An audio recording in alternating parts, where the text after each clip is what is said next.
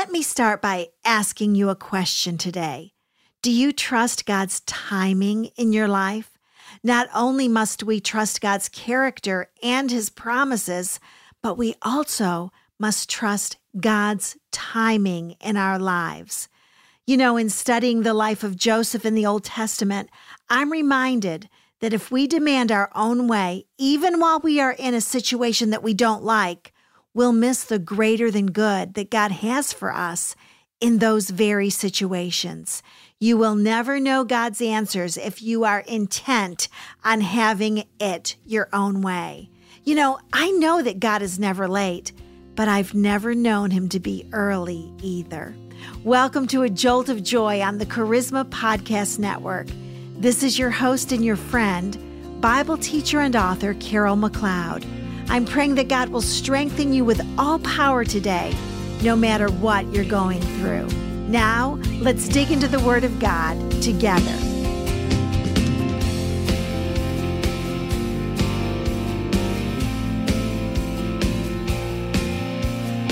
Joseph of the Old Testament has just been called upon by Pharaoh to interpret a dream that he had. Joseph had been stuck in prison, forgotten by everyone until Pharaoh had a dream, and the cupbearer suddenly remembered Pharaoh, there was a Hebrew youth in prison with me. And while I was there, he interpreted a dream for me, and it happened just as he said. And so we continue the story in Genesis chapter 41, verses 14 through 16. Then Pharaoh sent and called for Joseph, and they hurriedly brought him out of the dungeon. And when Joseph had shaved himself and changed his clothes, he came up to Pharaoh. And Pharaoh said to Joseph, I've had a dream, but no one can interpret it. And I have heard it said about you that when you hear a dream, you can interpret it. Joseph then answered Pharaoh, saying, It's not in me. God will give Pharaoh a favorable answer. Don't you love Joseph? If you didn't like him before, surely you love him now. Joseph said, King Pharaoh, let's get it straight from the very beginning who I am. I am a man of God who listens to God. If I can interpret your dream, it's not because of me, but it is because of the Lord that I serve. Verse 17. So Pharaoh spoke to Joseph, and he went on to tell him what was in his dream. And Pharaoh had been standing on the bank of the Nile when seven fat cows came up out of the Nile and they ate the grass around the Nile River. And then seven other cows came up after the fat cows, and these seven other cows were poor and ugly and gaunt. And the lean and ugly cows ate up the fat cows. And King Pharaoh said, But when the lean cows ate the fat cows, you couldn't even tell. They were just as ugly as before. And King Pharaoh said, And then I awoke, and then I had another dream. And in this next dream, there were seven ears of corn, full and good, and then seven ears of corn thin and withered came up, and the thin ears swallowed the good ears. And I've told it to the magicians around me, but no one can interpret it. Can you picture this? Pharaoh is in the throne room. He's pacing, he's upset, he's troubled in his spirit.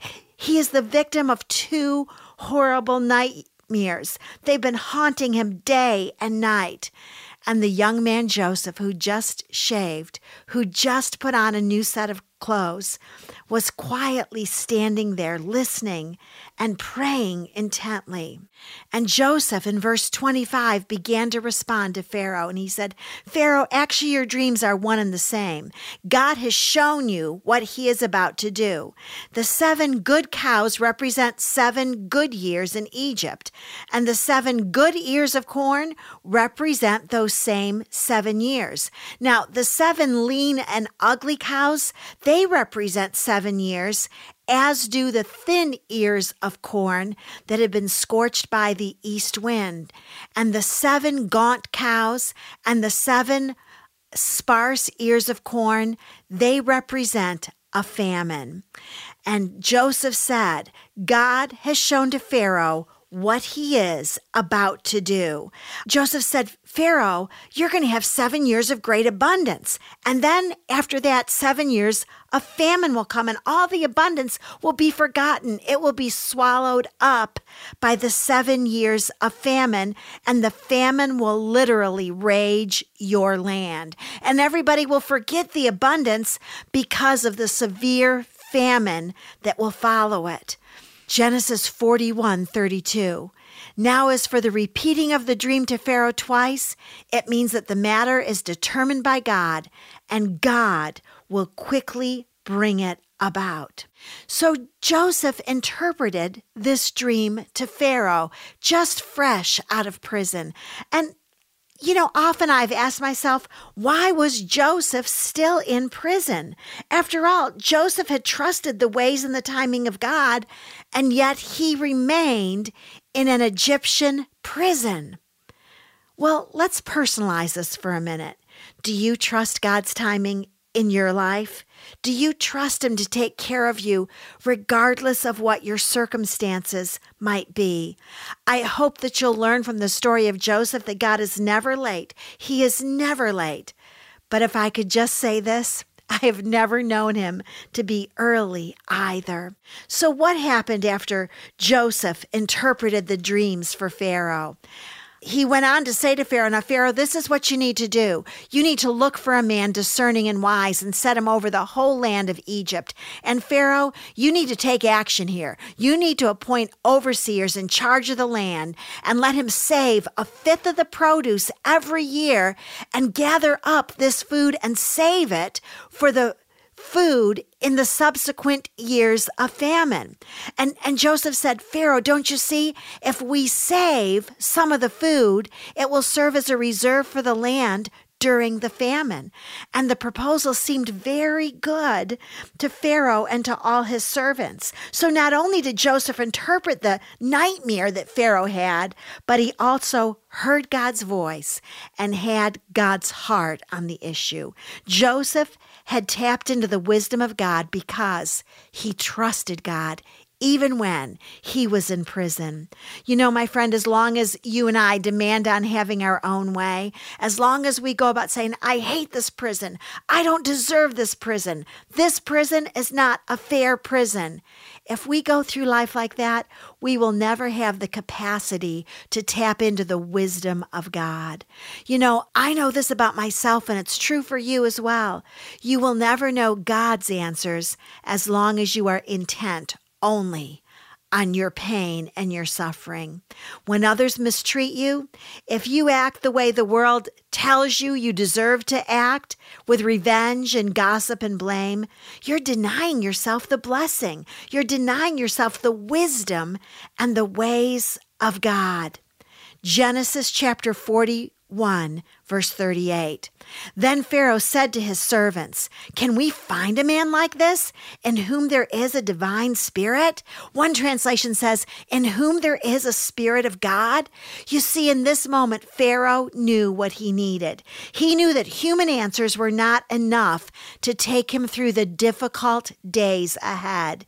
Pharaoh needed a, a man with the spirit of God in his soul. Pharaoh needed a man with God's answers, with God's mind and thoughts and with the very heart of God. Genesis 41, verses 39 and 40. So Pharaoh said to Joseph, Since God has informed you all of this, there is no one so discerning and wise as you are. Joseph, you shall be over my house, and according to your command, all my people shall do homage. Only in the throne I will be greater than you. Do you hear what Pharaoh said to Joseph fresh out of prison? Pharaoh said, Joseph, only in the throne will I be greater. Joseph went from being a slave in prison to being vice president, to being the number two man in all of Egypt. God takes care of his children. Genesis 41, verse 41. Then Pharaoh said to Joseph, See, I have set you over all the land of Egypt. Then Pharaoh took off his signet ring from his hand and put it on Joseph's hand and clothed him in garments of fine linen and put the golden necklace around his neck.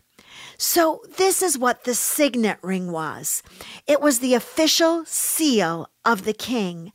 King Pharaoh took it and dipped it into wax or ink and put the symbol of the king on the document. It symbolized authority and power. Pharaoh said, Joseph, you get to sign my name. You have the power of attorney in the country of Egypt. Not only did Pharaoh give Joseph his signet ring, but he also clothed him in garments of fine linen. Do you remember the other clothes that Joseph has had on in the story? He had on that very colored tunic that his father had given him, but his brothers tore off of him.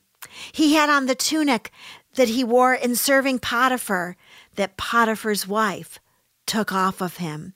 And now King Pharaoh has given to Joseph the garment of royalty. Now, I want to remind you that you are Joseph in the story. That's who Joseph represents. He represents you and me.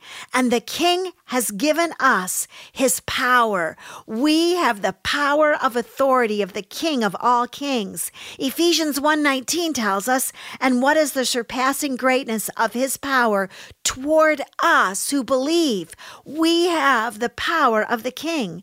Ephesians 3:20 says, "Now to him who is able to do far more abundantly beyond all that we ask or think, think according to the power or the authority that works within us. We have the power of the King of all kings. And then Colossians 1:11 says that we are strengthened with all his power.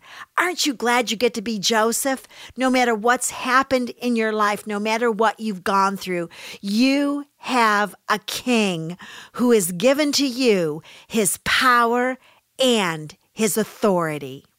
Jesus, we just declare today that your idea of good is so much better than ours. And Lord, we want to tell you that you are our greater than good. Jesus, we would really rather have you than silver or than gold. So, Jesus, we give you permission to invade our lives with your goodness. In Jesus' name I pray. Amen. Thank you for joining me on A Jolt of Joy. If you've enjoyed this podcast, you can also visit my website at justjoyministries.com.